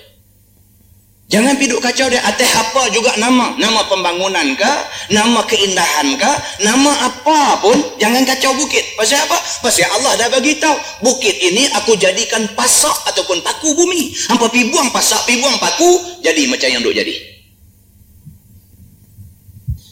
Quran ini dia bukan satu kitab yang nak ajak kita semayang saja. Tapi Quran ini satu kitab yang dia ni sumul. Dia cover semua bidang sekali. Bercakap tentang geografi. Quran ada menyentuh tentang persoalan geografi. Bercakap tentang apa lagi? Cakaplah tanpa siapa pun. Ada dalam Quran tu. Cuma dia tak buat tajuk lah. Dia tak buat ni bab maja'afi engineering. dia tak buat gelak yang tu. Yang ni dia kata Quran bab pasal nak cerita pasal engineering. Tak ada. Tapi bila baca dalam ada ayat-ayat yang menyentuh tentang engineering, ada ayat yang menyentuh tentang medik, ada ayat yang menyentuh tentang sosiologi. Macam-macam ada dalam Quran ni. Maka itu sebab timbul nama-nama pemikir besar seperti Ibnu Khaldun misalnya. Ibnu Khaldun dia sosiologis. Dia satu orang yang pakar dalam bidang sosiologi. Dia punya tulisan tentang soal kemasyarakatan sampai hari ini tulisan dia merupakan karya besar. Jadi hangat no. Kan? Muslimin dan muslimat yang dirahmati Allah wa ilal ardi kaifa sutihat. Dan tengok kepada bumi bagaimana bumi ini didatarkan oleh Allah. Allah boleh buat bumi ni nampak lagu duk hampak macam tu. Nampak macam hampak. Walhal bulat. Kita duduk di sini kita tengok sana kita tengok pergi ke tempat duk jual cah kuih tu. Nampak dia tak nampak turun lagu tu dia nampak sama lagu tu aja kan? Dia nampak sama macam tu.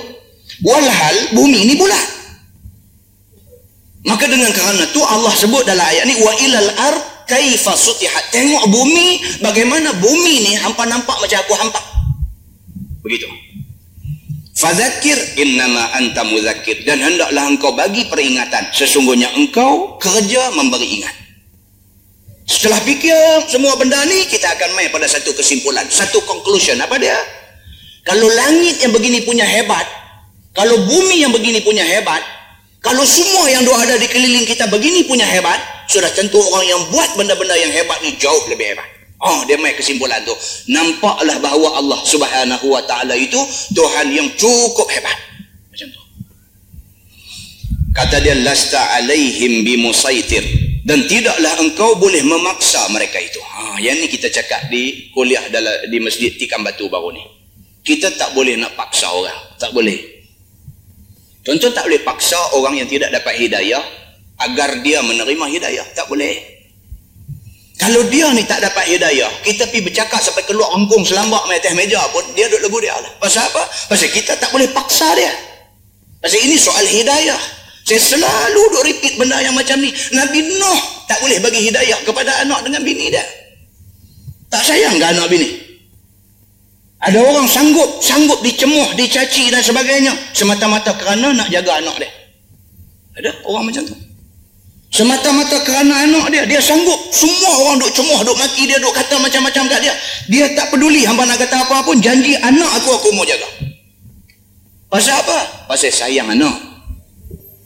Nabi Nuh alaihi salam maukah dia tak sayang dekat anak bini dia? Tetapi Nuh tidak boleh nak bagi hidayah kepada anak dan bini dia. Pasal hidayah ini, ini urusan Allah. Muslimin dan muslimat yang dirahmati Allah sekalian. Maka Allah Subhanahu wa taala dia remind kita lagi sekali, lasta alaihim bimusaitir. Ingat baik-baik. Dia kata hampa tak boleh paksa orang. Tak boleh. Kita tak boleh paksa orang. Kata dia, illa man tawalla wa kafar. Tetapi dia kata jaga baik-baik. Siapa yang berpaling dan memilih untuk jadi kafir dan engkar? Fayu'azibuhu Allahul azab al-akbar. Maka mengazab akan dia oleh Allah dengan azab yang besar. Itu dia. Tuhan kata. Ha? Nak bagi hidayah ke orang tak boleh. Tapi ingat. Orang yang hang pergi jumpa, yang hang dakwah dia, dia tak mau ikut hang. Dia memilih untuk duduk dalam keengkaran. Fayu'azibuhullahul azabal akbar. Dia yang menolak seruan dakwah itu, Allah akan azab dengan azab yang besar. Bermakna, kita tak usah duka cita. Tak usah sedih. Tak usah rasa kecewa, frust dan sebagainya. Tak usah. Pasal apa? Pasal kita jalan tanggungjawab kita, Allah yang yang akan menentukan tentang nasib dia ni. Macam tu aja. Inna ilaina iyabahum sesungguhnya kepada kamilah tempat kembali mereka itu. Summa inna alaina hisabahum. Sesudah itu atas kamilah akan menghisap mereka itu. Telah kita baca dan kita ketahui bahawa dari permulaan surah ini lagi sehinggalah ayat 16 dia hanya menerangkan tentang keadaan manusia pada hari akhirat. Di antara si pendengar, tentu juga orang-orang yang tidak percaya akan hidup di akhirat. Dan ada pula orang yang mempercayai tetapi lalai hatinya, memikirkan tentang dirinya sendiri. Bagaimana nasibnya akan ditempuhinya nanti. Cerita tentang Quran, ceramah agama, kuliah agama ni manusia ada tiga. Apa dia? Yang pertama, ni, hak mai duk dengar ceramah agama, kuliah agama, hak dengar cerita agama ni, yang duk dengar Quran hadis Nabi ni, yang mai ni ada tiga geng. Satu geng, dia bila dengar, dia golek kepala. Dia kata, teruk buah ni. Dia kata. Ha, satu geng. Dia duduk lagu tu. Yang kita duduk nampak dia duduk golek kepala, kita ingat dia ni nampak masuk hati dia bagus. Kita duduk ingat lagu tu, rupa-rupanya dia ni apa? Dia kata teruk perempuan ni dia kata. Ih, biduk percaya sampai macam-macam tu dia kata. Na'udzubillah min zalik aku tak mau jadi gitu. Na'udzubillah juga dia pun. Na'udzubillah min zalik aku tak mau sampai jadi begitu.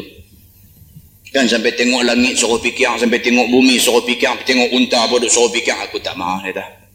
Satu golongan. Maknanya daripada awal dia reject ni. Golongan kedua. Dia kata apa dia? Golongan kedua ni dia mai dia dengar. Dia sat dia hangguk, sat dia golek, sat dia hangguk. Maknanya benda tu masuk hati dia. Tapi balik esok tak mai yang subuh macam tu juga. Golongan kedua. Dia terima, bukan dia tak terima tapi dia lagu dia. Malah esok tak mana pula ceramah pi pula. Dengar macam tu juga. Tengok duk telai liang gedegak, gedegak nampak ni masuk hati lah. Kita ni pun berasa alhamdulillah tak mayang juga bini duk tak pakai kelumbung juga dia jadi raplah lagi tu ini golongan kedua ilmu tidak mengubah hidup dia dia tak tolak ilmu tu dia terima tapi dia tidak mampu nak menggunakan manfaat ilmu untuk ubah dia. Dan golongan yang ketiga dia kata adalah golongan yang bila mai dengar benda tu masuk dalam hati dia balik jalan benda tu. Balik dia buat. Dia balik dia buat. Macam yang saya pernah cerita beberapa kali. Satu orang sahabat duduk di KL duduk Bukit Bangsar. Kawasan orang baik-baik punya. Middle class apa punya geng duduk Bukit Bangsar selama-lama ni orang duduk cerita pasal ceramah agama pasal kuliah agama dia dengar saja tapi benda tu tak pernah rasa teringin nak pergi dengar Bahkan pula duk pick up dalam kepala, dia tak mau jadi macam tu. Tapi oleh kerana kuatnya orang duk cerita di office dia, tempat dia kerja ni, orang duk cerita kata ada satu orang main duk mengajak dekat apa nama Petaling Jaya, ada satu masjid dekat Damansara, bukan Petaling Jaya, dekat Damansara, dekat Masjid Mujahidin. Ada satu orang duk turun mengajak sebulan sekali kuliah penuh kereta ni sampai jam jalan roundabout depan Masjid Mujahidin tu jam sampai tak boleh nak buat laluan kereta apa semua dah. Orang duk cerita, tiap-tiap hari orang duk main cerita macam tu. Dia rasa nak pi. Dia rasa nak pi. Dengan kehendak Allah Subhanahu Wa Taala dengan sekali turun pi aja, turun tu pun duduk jauh tu. Duduk tempat parking kereta tu, duduk dengar. Pasal apa? Tak mau masuk dalam masjid ni. Pasal apa? Takut jeremuh dengan kawan-kawan. Kawan-kawan gelak ke dia. Kawan-kawan kata, eh, hang mai juga. Dia tak mau dengar yang tu. Pasal apa? Pasal dia selama ni dia condemn tentang agama ni. Orang dengar ceramah agama dia condemn, orang pi mengaji kitab dia condemn. Jenis cerita agama ni dia nanti condemn. Dia kata aku bukan nak tolak agama kita ni, tapi agama ni tak relevan. Dia kata. Ya, tak relevan dengan hidup hari ini ni dia kata agama ni sudah tidak relevan. Dia kata lagu tu. Tapi bila dia pi ni, dia dengar Allah pilih dia ni. Dalam pi duk menyusut-nyusut. Jangan bagi orang nampak duk curi-curi dengar tu. Allah tembak hati dia. Pam kata hidayah masuk. Tuan-tuan tahu apa jadi? Dia cerita kat saya sendiri.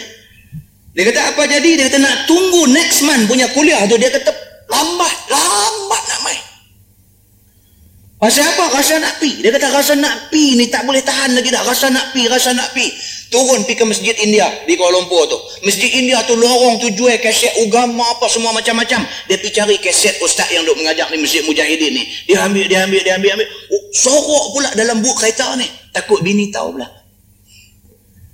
Itu dia, tuan-tuan. Cerita orang yang nak dapat hidayah ni. Pasang. Bila naik kereta nak pergi office, tak masuk satu kaset dengar. Bawa kereta bagi slow sikit, keluar. Bagi awal sikit daripada rumah. Pasal apa? Nak ambil masa lama atas kereta tu nak dengar tip ni. Takut bini tahu. Sampai bini tahu akhirnya dia, sampai dia pun dah jadi ketagih lah nak dengar tip agama ni. Sampai bini naik sebelah pun dia pasang tapi dia pasang agak-agak pelan lah. Takut sana bini dia pekunun dia. Pasal bini dia pun super skill punya orang juga. Agak agak dia dengar aja. Bini dia kata ni duduk dengar apa ni? Dia kata tak apalah. Ayah saja ayah duduk dengar. Bini dia pernah dengar. Dengar bagus juga. Bini pun syok pula. Bini dia kata ada lagi tip apa lebih-lebih ayah nak pergi kerja ayah pula nak dengar cerita eh. Bagi bini dia pula dengar. Dua-dua sudah jadi syok dengar. Punya bini tak pakai tudung, jadi bini pakai tudung. Start dah satu, nak kata apa, reformasi ke apa? dah jadi dah satu macam punya perubahan dalam rumah tangga ni. Sudah jadi satu macam punya perubahan. Bini berubah, dia berubah, hang berubah, aku pakat berubah dalam rumah ni. Dah mula dah belajar beli buku agama balik mai duk buka buku baca macam mana semayang hajat, macam mana semayang sunat, duk ambil tahu apa semua, duk buat dua-dua orang lelaki bini depa, dah mula dah bangkit subuh semayang berjemaah, suami jadi jadi imam, isteri jadi makmum, dah mula duk buat perubahan macam tu. Dia cerita balik kat kita ni menangis. Dia cerita balik tu menangis. Dia kata ujian paling besar, dia kata apabila dia nak ubah anak dia. Anak dia senior legal advisor satu company corporate besar. Anak dia, perempuan penasihat undang-undang kanan bagi satu company besar. Anak ni. Hidup cara sosial cara orang bandang tak tentu punca ni. Anak ni. Jadi dah mula duk reti mak dah mula pakai mini telekong apa semua duk tengok anak duk bincang suami isteri dalam bilik nak tidur macam mana kita ni anak kita ni kita dah terlewat nak asuh dia lah dia dah kerja dah berumah tangga pun dah.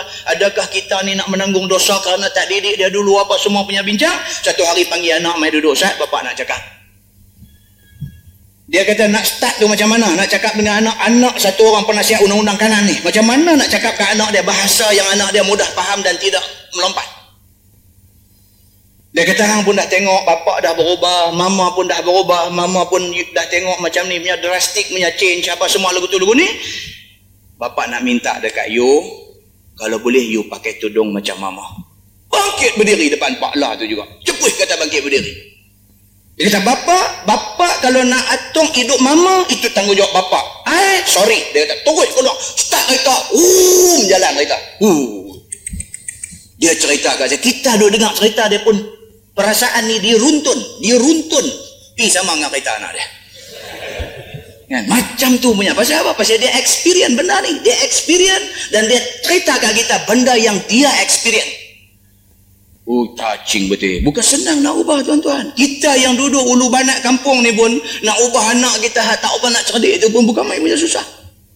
Anak kita cerdik apanya duk kerja kelang apa nama kelang-kelang ada ada banyak-banyak ni bukan engineer. Biasa aja kerja. Ada kerja tukang sapu, ada kerja mop lantai.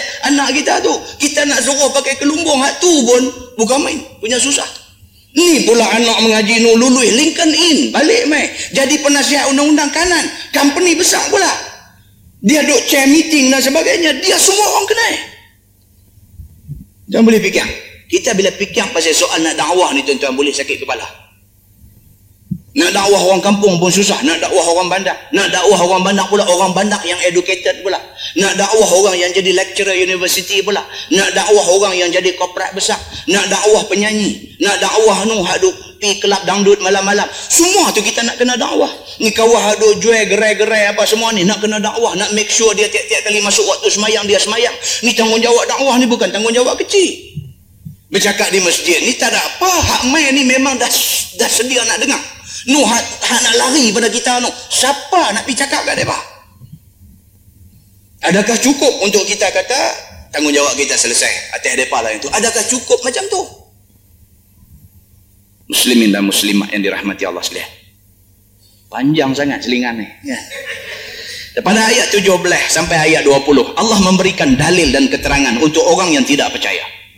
Dan membangunkan perhatian orang yang percaya tetapi lalai supaya mereka sekalian mempergunakan pikiran dan memerhatikan bekah-bekah tanda kekuasaan Allah yang selalu nampak di dalam hari hidup mereka itu. Lihat dan pandanglah benda itu.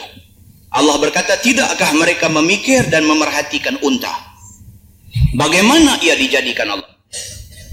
Unta semacam binatang dan harta yang amat mulia di kalangan bangsa Arab dan amat banyak gunanya. Unta ni dalam masyarakat Arab itu tanda kekayaan dia mereka masa tu stok market tak ada. Kan? Arab zaman turun ayat Quran ni stok market tak ada. Ha? Buying, selling currency semua tak ada pada masa tu. Jadi mereka nak kaya apa? Kaya bela unta. Banyak unta, itu bermakna dia orang kaya. Maka unta pada masa itu, pada masa ayat Quran turun itu, unta ni satu simbol kekayaan orang. Maka Allah suruh tengok unta yang menjadi kebanggaan hampa semua ni. Dia kata selainnya unta itu juga harta yang mulia dan mereka lihat sehari-hari. Mulia unta ni mereka respect. Masyarakat Arab dia respect unta ni. Pasal apa? saya lagi dia nanti beritahu dan lebih-lebih lagi unta ni menatang yang tiap-tiap hari tengok. Macam mana kita hari ni duk tengok lembu duk tengok kambing macam itulah mereka duk tengok unta. Hari-hari unta ni satu pemandangan pada mata mereka. Kalau hari ni kita tengok lori trailer trailer tu unta zaman mereka. Sebab zaman mereka tak ada trailer yang ada unta aja. Unta itulah daripada semelih makan. Unta itulah untuk jadi lori angkut barang. Unta lah segala-galanya dalam hidup mereka. Maka Allah buat contoh dengan unta.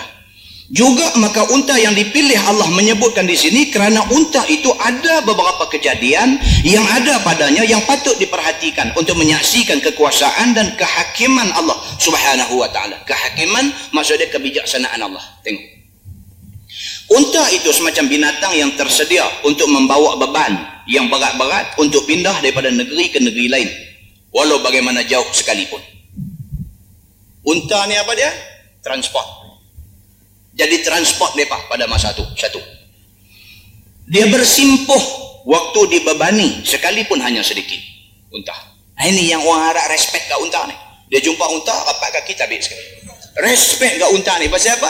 Unta ni adab ni tak ada. Tak ada tak ada siapa boleh challenge. Di kalangan menatang tidak ada menatang boleh challenge unta. Bahkan unta ni kalau dia ajak bertanding dengan sesetengah manusia menang ke dia dari segi akhlak ni. Menang ke dia bertanding dari segi akhlak. Menang ke dia. Pasal apa? Pasal unta ni kalau orang nak bubuh apa-apa atas belakang dia ataupun orang nak naik atas belakang dia dia mesti duduk. ni tak pernah dia biar dia berdiri kerah kediang tu orang ragas naik dah. Pegang tali dia nak duduk, nak naik atas dia, ya, dia, dia duduk. Pi dekat Jabal Rahmah di Mekah dah. Eh? Pi dekat Jabal Rahmah dekat Arafah no. Tengok ada unta dia nanti duduk heret mai kita buh kapet pemaidan ni gantung bunga malai pula kau bunga unta ni semua. Ha, dia nanti mai dia kata asyara rial. Dia kata asyara rial 10 rial. Dia kata kita kata pi sampai mana? Dia kata naik dia tunjuk haula. Dia kata haula 10 rial nanti pusing satu kawasan ni. Kita pun kata okey kita naik bagi kedai 10 dia tuntun bintang tu dia ambil kita turun. Yang kata Arab dia Arabah ni dia janji kat kita 10 rial nanti pusing satu kawasan tu kita bayar kita naik. Dia pergi ujung tu sikit ada 50 meter ada kot dia suruh turun. Roh roh roh turun. Pasal apa orang lain nak naik pula dia kata. Kita kata tadi yang kata semua ni satu orang ni dia kata dah turun turun. Cakap banyak tak mau duit masuk ke dia dah tu pun unta hmm nasib hang lah dia kata lagu tu unta ni patut unta ni mau badek dia sekali lagi dia sekali hang duk perkenal orang duk guna atas belakang tu tapi nama kata unta ni dia tak buat kerja lagu tu Kan? Cerita dia, dia mesti duduk bersimpuh. Unta. Nak minum. Tuan-tuan nak tengok dia duduk senang aja. Wak main ayam satu tak depan dia. Dia nanti lipat kaki depan dia, rup, pi kat lutut tu, dia duduk. Minum ayam. Tak pernah dia minum sambil berdiri. Unta ni. Oh yang ni menang ke dia. menang ke dia. Kan? Puak-puak kita ni dengan barbecue, dengan apa semua lagu duduk berdiri lah. Bawa cawan jalan melewang kata. Dengan karipap tu di mulut, dengan cawan tu. Huduh nampak. Uduh nampak kan? Punya tak elok nampak. Unta ni ayam sejuk aja. Bukan nanti jamu karipak ke dia. Ayam sejuk saja pun dia duduk. Unta ni yang bunyi. Dia kata dia bersimpuh waktu dibebani sekalipun hanya sedikit. Sikit pun dia duduk. Kemudian berjalan dia membawa beban dengan sabar. Sabar. Nama kata unta ni, suruh bawa pergi mana pun dia bawa pergi. Dia sabar. Sabar di dalam perjalanannya. Sabar menahan dahaga. Sabar dengan makanan yang sedikit sekalipun makanan yang tidak disukai oleh binatang lain hak binatang lain tak mau makan mai buah kat dia makan tak banyak akal cerita dia tak banyak akal pergi bagi kat lembu tak mau lembu pula duduk boleh kepala buat pergi kat kami kami jelai lidah pula kat kita kita tak mau buat mai kat dia Alhamdulillah dia duduk dia makan Ni yang kata unta ni tuan-tuan. Yang kata unta ni macam ni sifat dia. Sekalipun berapa besar dan kuatnya unta itu, maka tidak pernah dia tidak turut ataupun dia derhaka kepada tuannya. Biarpun kepada anak-anak ataupun kepada orang lemah. Kalau dia kenai kata tuan dia, walaupun tuan dia perempuan, orang lemah, dia tahan. Biarpun yang di, tuan dia tu budak-budak, budak kecil, dia tahan. Ni yang kata unta, dia kata. Ha, dan tidak pernah dia sekali-kali derhaka banyak lagi keajaiban yang ada pada unta yang tidak ada pada binatang lain. Ha, jadi dengan kerana itulah Allah kata dalam ayat tadi apa? Afala yanzuruna ilal ibil? Kaifa khuliqat? Kenapa kamu tidak tengok unta? Bagaimana Tuhan buat unta? Ha, itu dia. Pasal itu Tuhan suruh kita fikir pasal unta Allah mengatakan lagi tidakkah mereka melihat dan memerhatikan langit bagaimana langit itu ditinggikan langit serta matahari, bulan, bintang terletak di atasnya dengan kukuh. Dan segala apa yang ada di langit berjalan dengan teratur turut apa yang telah ditentukan Allah Subhanahu wa taala. Yang ni kita duk terang dalam ayat-ayat yang lepas pun banyak. Bulan, bintang, matahari tak pernah jadi kelengkabut, semua jalan ikut peraturan yang ditentukan Allah Subhanahu wa taala. Allah berkata lagi, tidakkah mereka melihat dan tidakkah mereka perhatikan bukit-bukit? Bagaimana sekaliannya itu kami tegakkan yang ni kami berdirikan. Apa tak tengok bukit? Macam mana kami letak bukit di satu-satu tempat itu? Bagaimana bukit yang begitu punya besar kami pergi letak di satu-satu tempat? Tidakkah pernah kamu mau fikir tentang benda-benda ni? Begitu. Kita ni dah. Bukit ni, kita duduk tengok, lepas tu duduk lawan siapa boleh ragas naik. Tak ada tiba apa-apa. Habis duit bukan sikit tuan-tuan. Belanja bukan sikit. Ni Jarol Gemilang pula lagi ni. Jalur Gemilang. Ada satu punca ke buat kerja tu? Tak sungguh. Ada satu punca ke Syekh tu dengan seluar pendek duk pusing ke dalam laut. Sampai di manakah ribut pukul patah api tiang tu sebiji. Tiang tu saja harga ratus ribu. Nak hantar pi dengan kos transport. Nak hantar pi apa semua lagi. Saya tak tahu berapa banyak habis. Sedangkan baru ni dalam surat bang tuan-tuan tengok. Satu budak kecil di Kelantan ke apakah. Yang atas kepala ni tumbuh daging. Naik otak duk di atas ni perlu belanja RM25,000 untuk pembedahan orang masuk balik otak dalam kepala dia. RM25,000 tak ada siapa nak tolong dia. Belanja untuk jalur gemilang ratus ribu boleh bagi. Kes yang berlaku kepada budak ni dilahirkan keluar mai ada isi daging atas atas hubung kepala ada otak duk di hujung tu. Kes ni one in the million. Dalam satu juta kelahiran satu kes saja jadi macam ni kita tak boleh spend duit kerajaan, duit rakyat untuk tolong budak ni. 25 ribu aja. hamba Allah dah derma kat dia 2000 sahabat kata dia masih perlu lagi 23 ribu tak ada siapa nak ulung 23 ribu takkanlah 23 ribu nak kutip duit dekat orang kepala batas yang tiang layak jalur gemilang hampa boleh buat keluar duit tak ada sembang banyak pasal apa budak ni hampa tak boleh bagi duit tuan-tuan tuan-tuan tak rasa simpati kalau kena ke anak tuan-tuan macam mana ni kata kena ke anak orang kita tak mau nak sokong tak mau nak angguk tak mau nak simpati kalau kena ke anak kita macam mana? Kena ke anak kita penyakit macam tu? Na'udzubillah min zalik. Mai penyakit macam tu, dia mau belanja 300 ribu. Kita dalam bank ada 3 ribu. Kita nak buat apa? Tuan-tuan sanggup paksa duk tengok anak tuan-tuan menderita suffer tiap-tiap hari kerana tidak ada duit untuk ubat dia.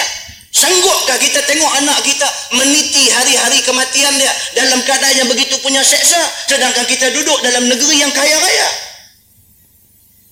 Tak fikir, benda ni mau fikir. Kita makan nasi, bukan makan dedak.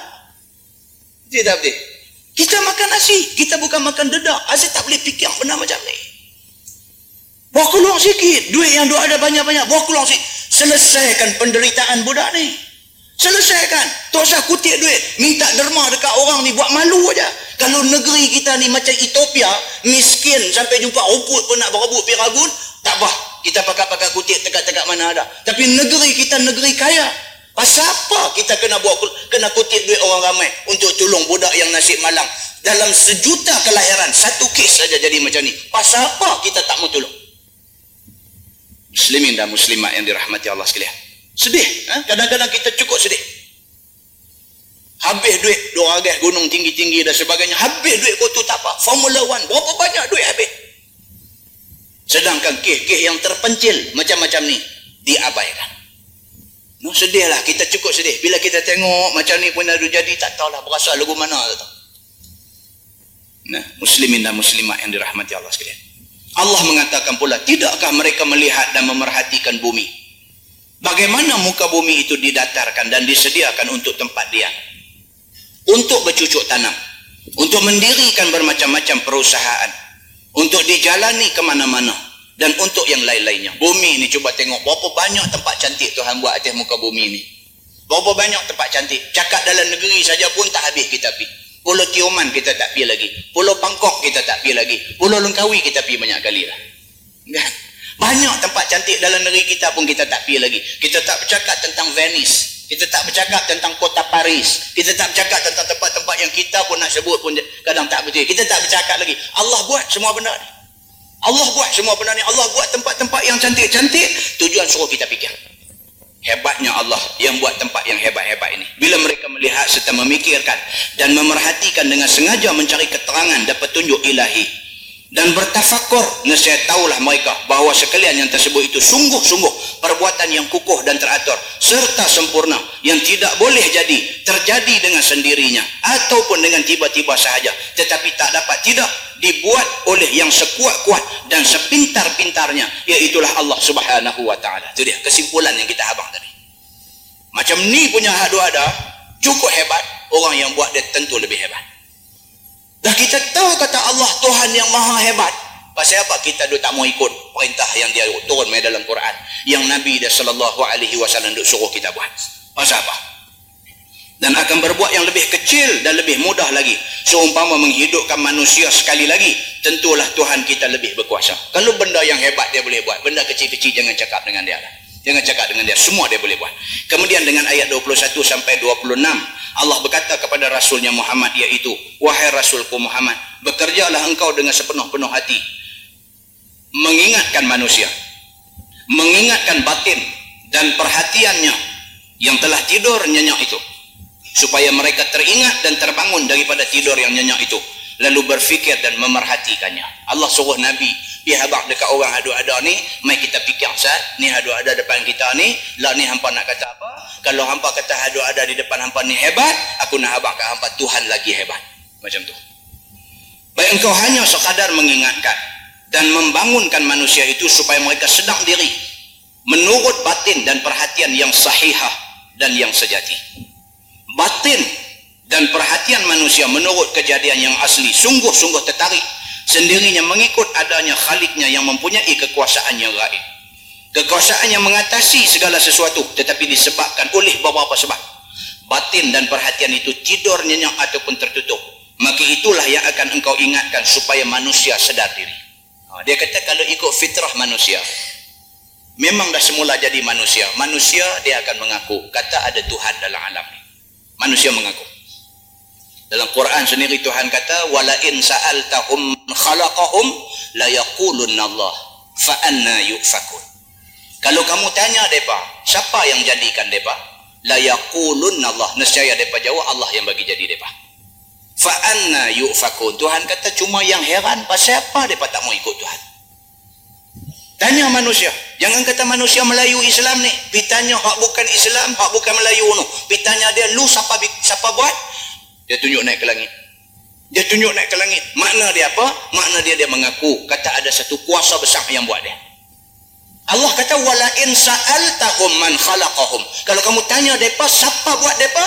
La yaqulun Allah. Pasti depa jawab Allah. Fa anna yufakun. Tuhan kata tapi pelik. Pasal apa depa tak mau ikut Allah? Mengaku tapi tak mau ikut. Ah inilah peranan kamu wahai Nabi Muhammad pi bagi tahu dekat depa ni. Kalau dah kamu mengaku Allah buat kamu kamu kena ikut apa yang dia kata. Pi bagi tahu atas pandai kamu lah kamu bagi tahu ke dia supaya dia turut apa yang Allah kata. Sekali-kali tidak engkau saya angkat jadi rasul akan memaksa manusia supaya tunduk dan menurut. Tidak ada hasilnya dan tidak ada baiknya manusia itu tunduk dan menurut kerana terpaksa dan tidak dibawa oleh kecintaan dan keyakinannya. Tak ada guna kita paksa orang kalau sekiranya hati dia tak mau buat. Tak ada guna. Adalah lebih baik kita bagi dia reti bagi dia faham lepas itu dia buat. Kita paksa dia. Dia tak faham. Tapi kita paksa dia suruh dia buat. Tak ada guna. Pasal apa? Benda tu dia akan buat depan kita. Belakang kita dia sudah pasti tak buat. Tapi kalau kita boleh tarbiyah dia, kita boleh didik dia, kita boleh fahamkan dia pasal apa kita suruh dia buat macam tu. Depan kita, belakang kita dia akan buat benda yang kita suruh. Ha, inilah yang agama kata. Tetapi orang yang masih kafir, masih engkar juga sesudah engkau peringatkan dan sesudah engkau bangunkan daripada tidurnya yang nyenyak itu. Allah lah yang akan mengazab mereka dengan azab yang besar. Ha, itu dia. Dia kata, tapi kok mana pun akan ada orang yang kita cakap macam mana pun dia tahu pakai cakap kita. Akan ada orang yang macam ni. Maka janganlah kita susah hati dengan orang-orang yang macam ni. Pasal tanggungjawab kita selesai. Allah akan ambil alih tanggungjawab itu. Allah akan bagi azab besar kepada dia. Sungguh-sungguh kepada kami jugalah kembalinya mereka itu. Sesudah itu, sungguh-sungguh kamilah sahaja yang akan hisap segala perbuatan mereka itu. Selama hidup di atas dunia yang fana ini. Tidak seorang jua pun. Dan tidak satu apa jua pun yang dapat tolong dan membela mereka di hadapan Allah. Ketika mereka hadir ke hadrat Allah subhanahu wa ta'ala nanti. Wallahu a'lam bimuradi. Dia kata tamat tafsir surah Al-Ghashiyah. Soalan. Berdosakah orang yang tidak reti baca Quran? Adakah doa orang yang tidak pandai baca Quran untuk ibu bapa mereka diterima Allah? Baik, cerita dia lagu ni. Cerita dia kita sebagai orang Islam kena bagi reti baca Quran. Kena bagi reti. Walaupun hari ini umur kita dah pi 40, kita tak reti baca Quran, kita kena bagi reti. Macam mana? Macam mana pun. Bicarilah kawan kita ke yang boleh ajak kita baca Quran ataupun kita ada duit kita pergi cari orang yang boleh kita gajikan dia untuk ajak kita Quran atau apa apa cerita sekalipun kita kena bagi kita reti baca Quran. Macam tu. Pasal apa? Pasal Quran itu kalamullah. Dan dia adalah kekuatan umat Islam sebenarnya. Saya ada satu kawan dulu. Dia pun dah sampai umur 40 lebih. Tak tahu baca Quran. Sehinggalah satu hari Allah takdirkan dia accident. Dia accident. Satu keluarga. Satu keluarga accident. Dia patah kaki, bini dia buta mata, patah uh, tangan dan kaki, kemudian anak dia patah tangan dan kaki, kemudian seorang anak dia meninggal dunia, seorang anak dia lumpuh. Accident dengan lori tanah merah. Tak sedang diri. Sebulan lebih duduk terlantak di hospital. Selepas dua bulan di hospital balik ke rumah. Balik di rumah berimpun semua dengan bini dengan anak-anak berimpun balik semua. Atas cadangan isteri dan anak-anak nak buat baca yasin lah. Mengenangkan anak yang meninggal itu anak dia meninggal pun dia tak tahu apa pun tak tahu. Sebulan lebih tak sedang diri. Jadi semua berimpun pakai bawa keluar buku yasin nak baca. Bini baca anak baca dia menangis. Pasal dia tak reti baca. Dia cerita kat saya sendiri dia kata ustaz buku yasin hak anak pegang ni ustaz. Dia kata basah lecut. Sebiji buku yasin tu basah lecut Sepanjang-panjang duk dengar bini dengan anak duk baca ni sepanjang-panjang tu ayat mata duk turun basah lecut satu buku Yasin. Masa tu tak tahu nak habaq perasaan ni Allah saja yang boleh tahu macam mana yang duk ada dalam perasaan dia masa tu rasa bersalah, rasa menyesal, rasa macam-macam. Sekali dengan dia simpui satu azam dalam hati dia, dia akan panggil orang mengajak dekat dia Quran daripada alif bata ni sampailah dia reti baca Quran sampai dia reti baca kitab jawi ni. Dia buat lepas tu. Dia panggil satu orang main di rumah dia dia bayar gaji bulan. Main ajak dia. Alhamdulillah akhirnya dia boleh baca Quran dengan baik sampai kitab Bahrul Mazi kita ni dia boleh baca dengan baik. 40 berapa dah masa dia accident tu Maknanya apa? Makna je orang Melayu kata nak seribu daya.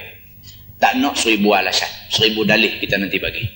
Jadi cerita dia lah ni, kita jangan tanya tak tu aja. Jangan tanya berdosakah kalau sekiranya kita tak reti baca Quran, doa kita Tuhan terima ke tak? Tak usah tanya macam tu. Yang penting lah ni kita pergi belajar. Setelah kita belajar sungguh-sungguh, kalau ditakdirkan kita tidak boleh kuasai juga, mudah-mudahan Allah ampun kita. Pasal apa? Pasal kita dah usaha. Allah Ta'ala bagi. Nah, macam tu. Baik, yang kedua adakah doa Tuhan terima? Itu Allah punya cerita. Kita tak tahu doa kita Tuhan terima ke tak, kita tak tahu. Cuma adab berdoa, bila kita minta, kita kena yakin Allah terima. Itu adab berdoa. Nah, Wallahu'alam.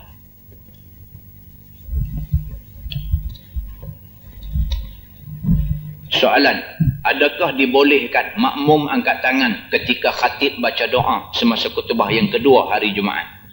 Dan apa hukum di sisi agama. Baik. Tidak ada hadis. Tidak ada hadis yang menerangkan bahawa sunat angkat tangan pada kutubah yang kedua. Tidak ada hadis yang menerangkan suruh angkat tangan. Tak ada. Yang ada adalah sahih Bukhari. Tuan-tuan boleh buka di bawah tajuk semayang jemaat. Khatib sekali.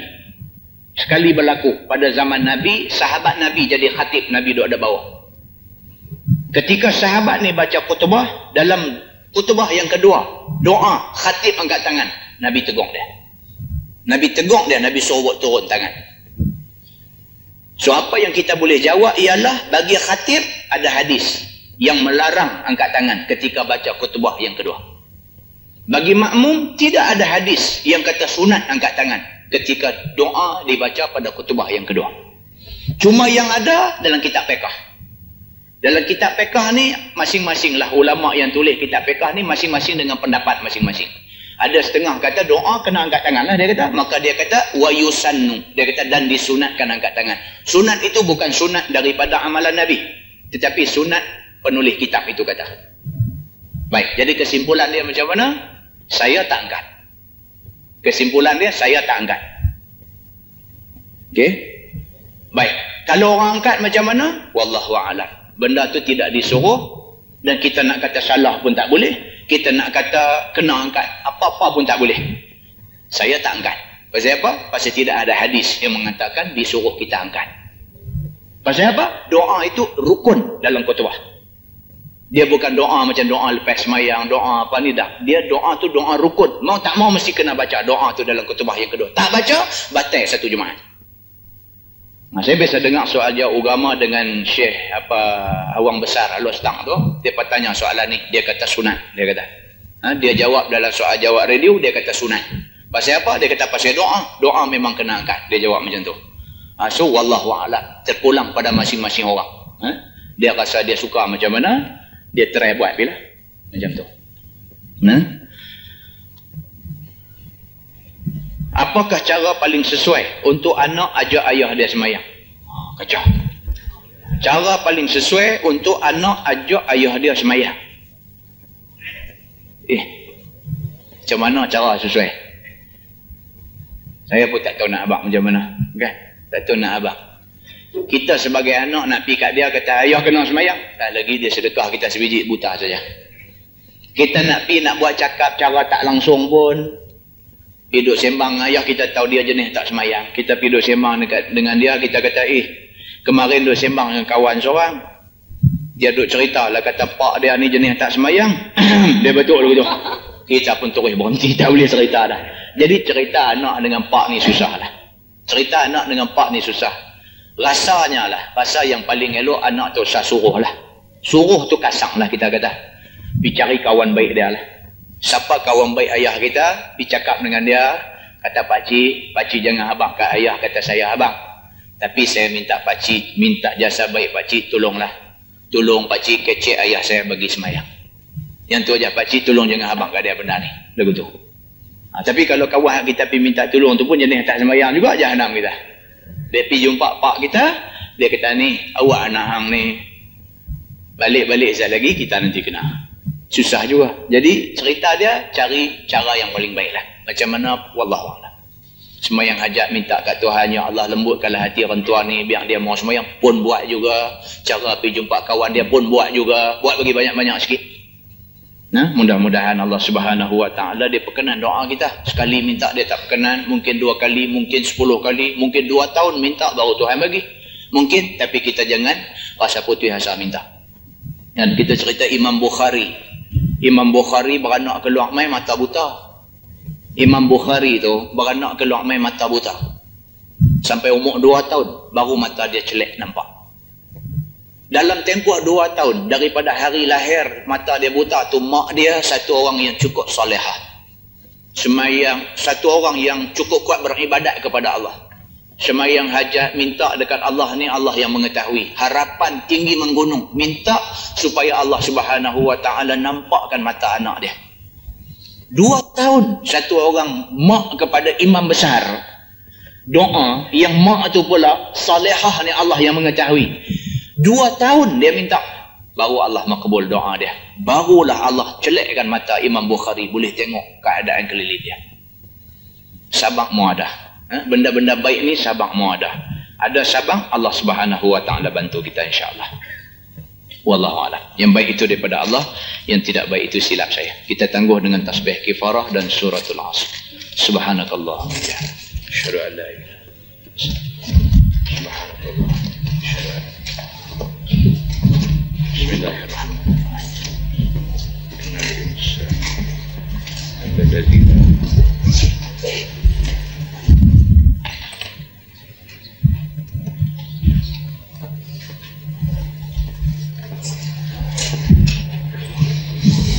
اللهم صل على محمد في الأولين والآخرين وسلم رضي الله تبارك وتعالى عن سادتنا أصحاب سيدنا رسول الله أجمعين. بسم الله الرحمن الرحيم. رضينا بالله ربا وبالإسلام دينا وبمحمد نبيا ورسولا اللهم افتح علينا فتوح العارفين وارزقنا فهم النبيين بجاه خاتم المرسلين.